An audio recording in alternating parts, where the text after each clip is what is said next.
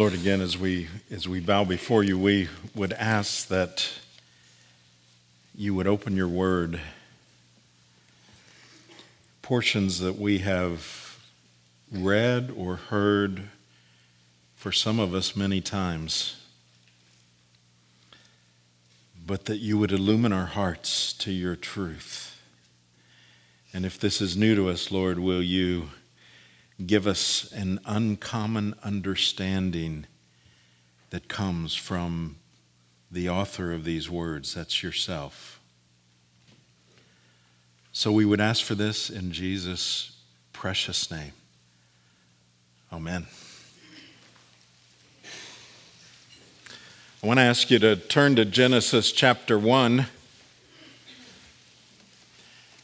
And uh, our format is maybe a little bit different today, as normally we would be reading the scripture, but I'm going to be reading uh, a, a, large amount of scripture today over the first three chapters of the Bible. And uh, what we are, are doing is uh, we are laying a foundation, a foundation for, for Advent and for our our theme this Advent. Uh, perhaps you noticed that, that the sermon series is called Light in the Darkness. And perhaps you also noticed that's the presentation of our choir is called Light in the Darkness. Uh, that, was, that was no accident. Um, but we, what we want to do is to to uh, work our way through just what does that mean? What do you mean darkness? Who wants to think in terms of darkness when it when it comes to this time of year? Isn't this the, the season of light? And the answer is, well, yes, of course. But it's a season of light because it's contrasted with absolute pitch black when it comes to the, the spiritual world. So, as we uh, lay this foundation, uh, one of the things that, that I, I, I don't think the, uh, the world we live in has yet conflated, and I think they, they do tend to do that with holidays. For instance, uh, uh, you know, you have the uh, the decorations for Halloween, and uh, the, the second Halloween is gone. What, what replaces them? Christmas. And it's there, and, and it's immediate. And, uh, and that, that will go until after Christmas. But what has not happened is any kind of a, a conflation or even from our world's perspective, even a relationship between Christmas and, and what comes next in the church year and the calendar year. And no, it's not Valentine's Day, it would be Easter. And yet, for us to really understand the glory of Christmas, we've got to have at least the backdrop of Easter. Here's how J. Sidlow Baxter put it in one of his books. He said, Separate Christmas Day from Good Friday, and Christmas is doomed. Doomed to decay into a merely sentimental or superstitious or sensuous eat, drink, and be merry festivity of December, which I think maybe that's a good description of how much of our world sees it. Then he goes on and says this Bethlehem and Golgotha, the manger and the cross, the birth and the death must always be seen together if the real Christmas is to survive with all its profound inspirations. So he's saying, yes, no, we, no, we don't conflate them, but they are absolutely related. And that's the case if we are to really understand Advent. So as we enter into this, maybe a question we could begin with is Was Christmas necessary? Christians uh, would, would never doubt the importance of the resurrection and of Easter and all that surrounds that. But, but what about Christmas? And of course, when I say Christmas, I'm talking about the biblical doctrines of Christmas, the, the real meaning of Christmas, not what the world we live in would would say is the meaning of Christmas. So we're going to go all the way back to Genesis and, and, and see what that foundation is. What is the, the backdrop of what we're celebrating this time of year? So, as we look in Genesis chapter 1, we see that, that, that it was all good. You remember that. Uh, it, it was a good place that God made. In Genesis 1, verse 29, it says, And God said, Behold, I have given you every plant yielding seed that is on the face of the earth, and every tree with seed in its fruit. You shall have them for food. And God said, verse 31, uh, God saw everything that he had made, and behold, it was very good. And there was evening, there was morning, the sixth day. So God has spent six days creating. Each day, he pronounces a benediction. Now, we do that at the end of the service as we as we speak a good word from God. And that's literally what it means bene, meaning good, diction, meaning a word. So each day of his creation after his work, he said, It's good, it's good. And after the sixth day, he says, It's very good. It's really very good. Now that, that, was, that was big. It was like God looked at his creation and said, Yes, yes, this is good. But you picture the most beautiful place that has ever been, the most productive soil, the most beautiful animals. It is a, a zoo without cages because they're not going to hurt you or one another. And that was the place. It was all good. Well, not all. Because after all those benedictions, he pronounces a malediction, a bad word. What it, what it says is then God, then the Lord God said, It's not good that man should be alone. I'll make him a helper fit for him. So, what we see here, and, and, and by the way, just as a side note, who, who's God talking to here?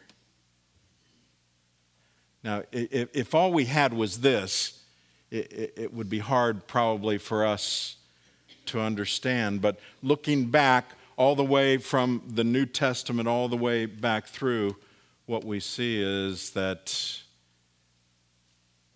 this was the Father, Son, Holy Spirit speaking in saying this. So God says it's not good that man should be alone. I'll make him a helper fit for him. So look at the solution. because up to this point, you had uh, um, something that would have been the dream of, of most boys in terms of companionship. But let's take a look at, uh, at this in terms of, of human companionship. Verse 19 uh, of chapter 2 it says, Now out of the ground the Lord God had formed every beast of the field, every bird of the heavens, uh, brought them to the man to see what he would call them. Whatever the man called every living creature, that was its name. What fun. The man gave names to all livestock and to the birds of the heavens and to every beast of the field. Again, here we go. This is like every, every young man's dream. But for Adam, there was not found a helper fit for him. Verse 21 So the Lord God caused a deep sleep to fall upon the man. And while he slept, he took one of his ribs and closed up its place with flesh. And the rib that the Lord God had taken from the man, he made into a woman and brought her to the man. Then the man said, now remember, he's had all these animals come to him. That's great. Yeah, that's a pig. I'm going to call that a cow. I, you know, all the, all the, all the animals he's, he's naming, having a big time. But here we go.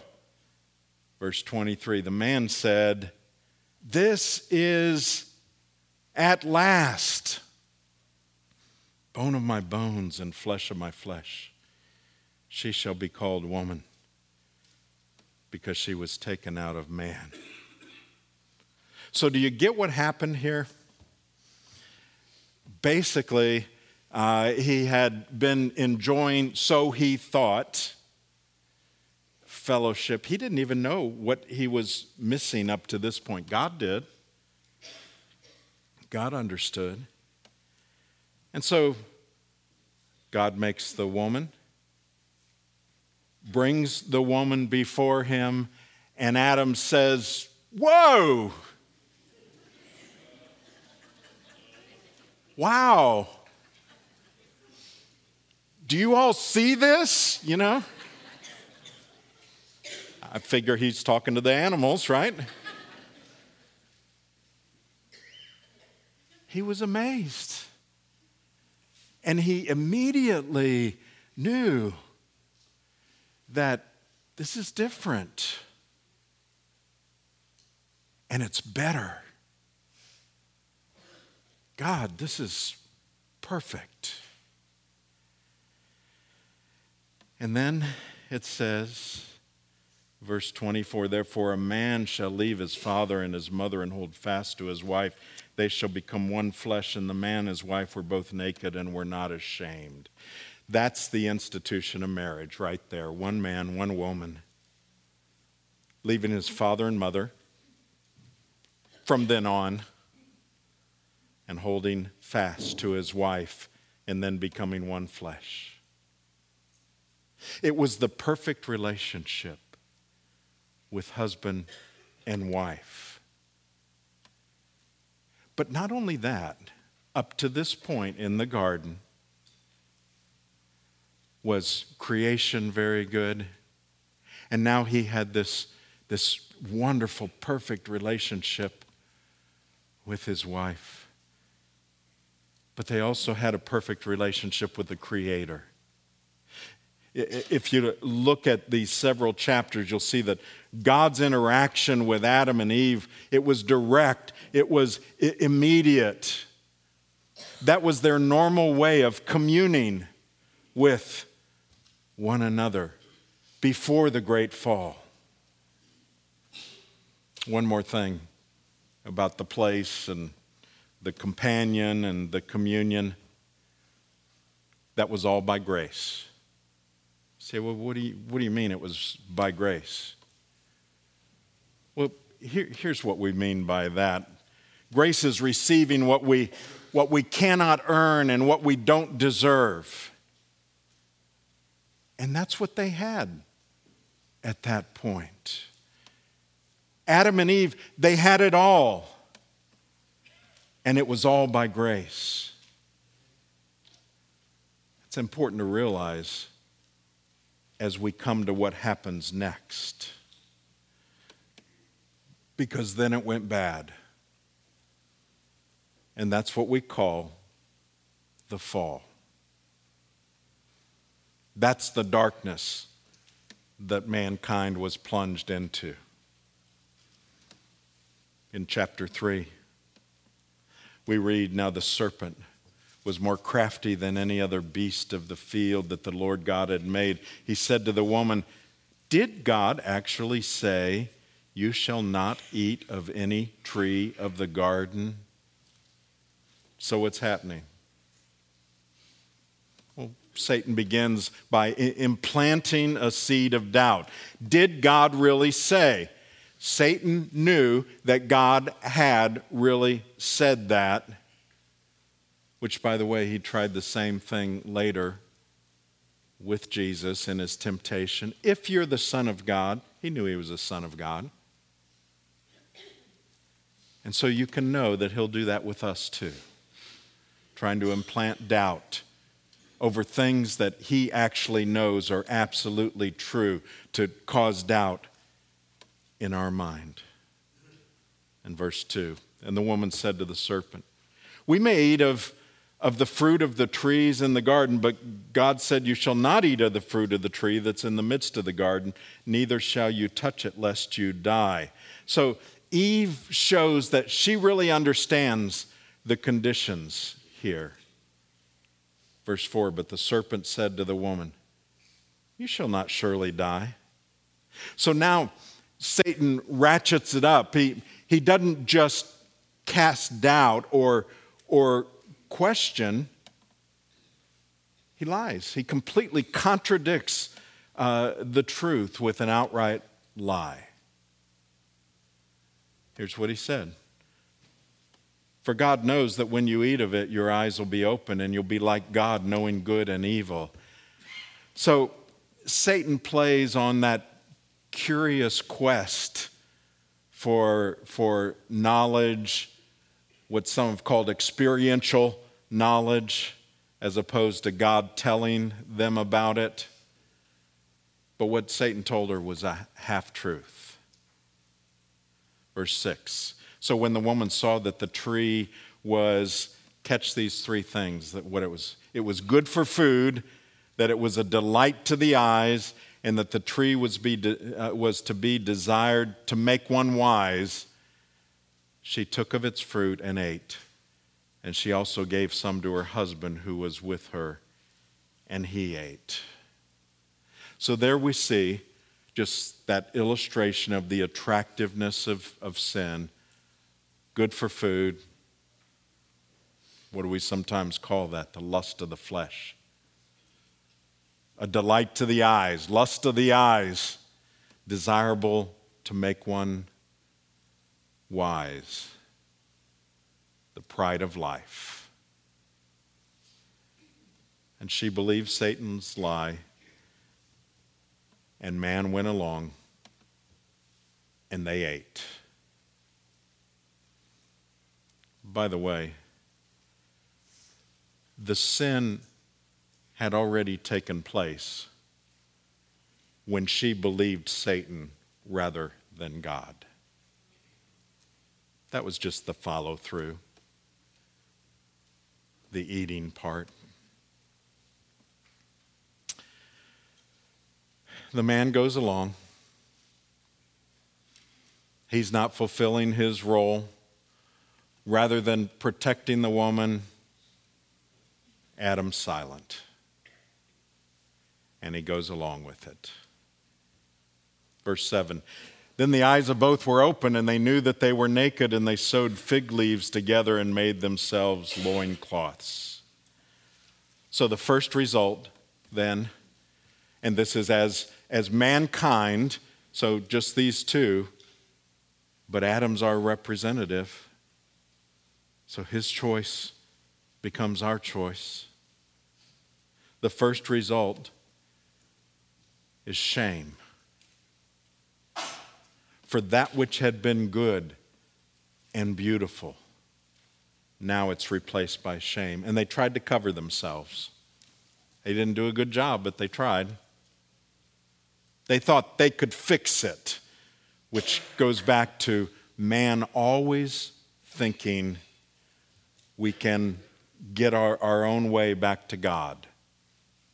That if I just do this or that, I can get to God. And then verse 8 And they heard the sound of the Lord God walking in the garden in the cool of the day. And the man and his wife hid themselves from the presence of the Lord God among the trees of the garden. But the Lord God called to the man and said to him, Where are you? Now, God knew where they were. He wasn't literally saying, I can't find you. What he was saying was, Why are you hiding? He knew that as well. Verse 10 And he, as Adam, said, I heard the sound of you in the garden. I was afraid because I was naked and I hid myself. He said, Who told you that you were naked? Have you eaten of the tree of which I commanded you not to eat? The man said, The woman who you gave uh, to me to be with me, she gave me fruit of the tree, and I ate. Then the Lord God said to the woman, What is this you've done? The woman said, The serpent deceived me, and I ate. How perverted already did they become? The man blames the woman, but he not only blames the woman, he blames God for giving him the woman. so the blame game begins, and then the woman blames the serpent. She was closer to the truth than, than he was. And then what we see is God pronouncing the curse. This is the darkness that they've been plunged into. And God tells them, okay, this is your future. In verse 14 of chapter 3, the Lord God said to the serpent, because you've done this, cursed are you above all livestock, above all beasts of the field. On your belly you shall go, and dust, uh, and dust you shall eat all the days of your life. So God begins with the tool of Satan, the serpent, even though he was passively used. So when you see a snake slithering on its belly, which, by the way, all snakes are deadly.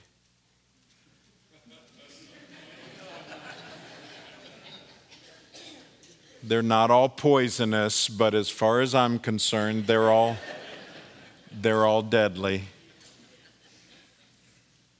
And I know some of you love snakes. But when we see a snake on its belly, we should be reminded literally of Satan's eventual defeat. That's why he's there. As a sign. Right before you kill that snake, right? So, and then verse, verse 15 I will put enmity between you and the woman, and between your offspring and her offspring. He shall bruise your head, and you shall bruise his heel. We're going to return to this. Verse 16. To the woman he said, I will surely multiply your pain in childbearing. In pain you shall bring forth children. Your desire shall be for your husband, and he shall rule over you. So we see God's blessing and judgment that fell on women because of the fall, the blessing that she will bring forth children, and through that, the Savior will come. What a blessing that God would use woman in that way. But the judgment, it's going to be in pain. The pain is in doing what God commanded in Genesis 1 to be fruitful and multiply. In other words, that which was natural, that which was all very good, becomes toilsome, becomes hard, becomes a reminder that, that there is a judgment in place. And the last part of that, in terms of uh, your desire shall be for your husband, uh, many would see that as just a, a, a, an over dependence on a husband at this point. Verse 17 And to Adam he said, Because you've listened to the voice of your wife and have eaten of the tree of which I commanded you. You know, basically, because you were there, you were silent. What I, where I, uh, which I commanded you, you shall not eat of it. Cursed is the ground because of you. In pain you shall eat of it all the days of your life. Thorns and thistles it shall bring forth for you, and you shall eat the plants of the field. By the sweat of your face you, you shall eat bread. And we looked at this a few weeks ago when we were talking about work and, and how that which God made us to do becomes difficult because of the fallen world that we live in. It says, Till you return to the ground for out of it you were taken, for you are dust, and to dust you shall return. There it's talking about death. Immediate death, experienced a separation from God, physical death, where the soul is torn from the body. Not the way we were made to be. That's why it's so difficult. An eternal death, separated from God forever. All of those uh, are, are a description of how the world was cursed after the fall. All of those are the world being plunged into darkness. What would make it right? Let's go back because in this pronouncement is the promise that there's going to be a fix that this is, this is what you've brought into this world, but this isn't the end of the story. It's not a quick fix, it's not an easy fix, but it's an eventual one and it will be a permanent fix.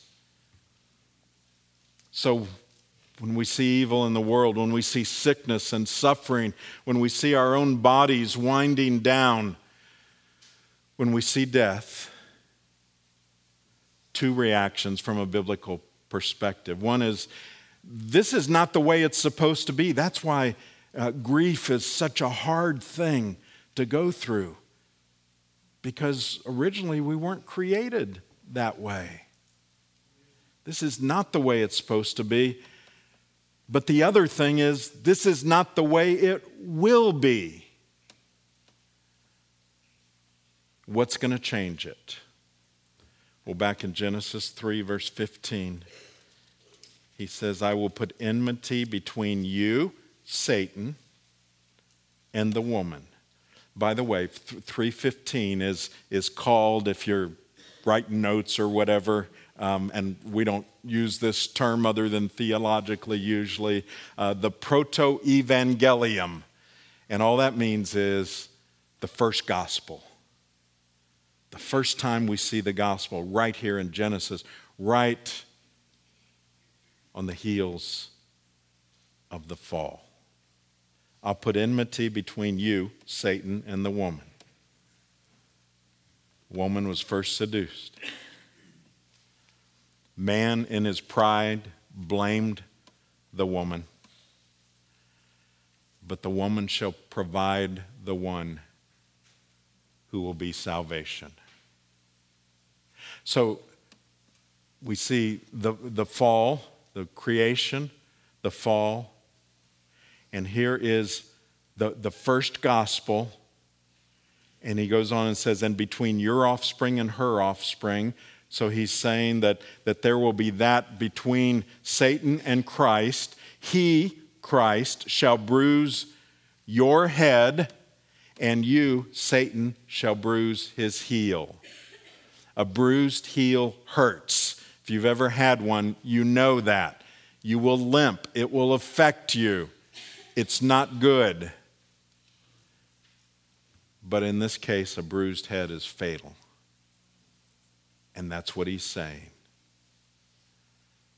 The bruised heel is the cross. But then he walked out of the tomb.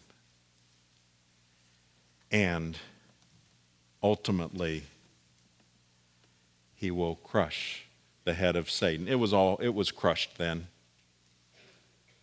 Satan knows it. But there will come a time when it will be permanent and it will be finalized. Satan thought that he was destroying Christ, but he'd only bruised his heel.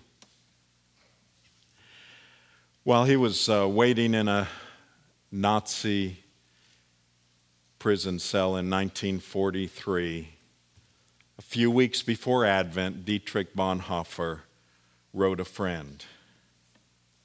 He said this A prison cell in which one waits, hopes, does various unessential things, and is completely dependent on the fact that the door of freedom has to be opened from the outside is not a bad picture of Advent.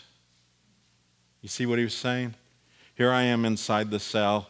I can't do anything. I'm trying to live my little life, whatever is permitted of me. But I, I don't have any, any hope of, of freedom unless someone from the outside opens the prison cell. And he's, he's saying to his friend, that's not a bad picture of Advent. That's really where, where we are in terms of what we're celebrating. That it is absolute darkness that we have been plunged into, and we can't turn the light back on. Shows us we're helpless unless someone comes to help. Adam and Eve couldn't cover their own shame. They tried to unsuccessfully, and so God covered their shame by shedding the blood of an animal to cover them with animal skins. That was foreshadowing that He would cover our shame by the shedding of blood. And that's the gospel that we see here. As they stood now outside of the glorious paradise that they had experienced, and they began to experience the fallen world, their hope, their only hope, was for the coming Messiah. The promise from Genesis 3 15 that the rest of the Bible then begins to fulfill. And that's why Christmas was needed. And that's our hope as well. Let's pray together.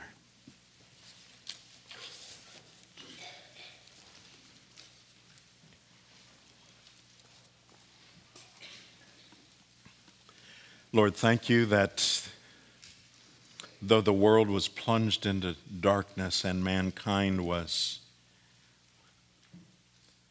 that though there was no hope for mankind to save itself, that you did not leave. You did not leave us without hope. And so, Lord, will you, even today, for those who have come here in need of hope,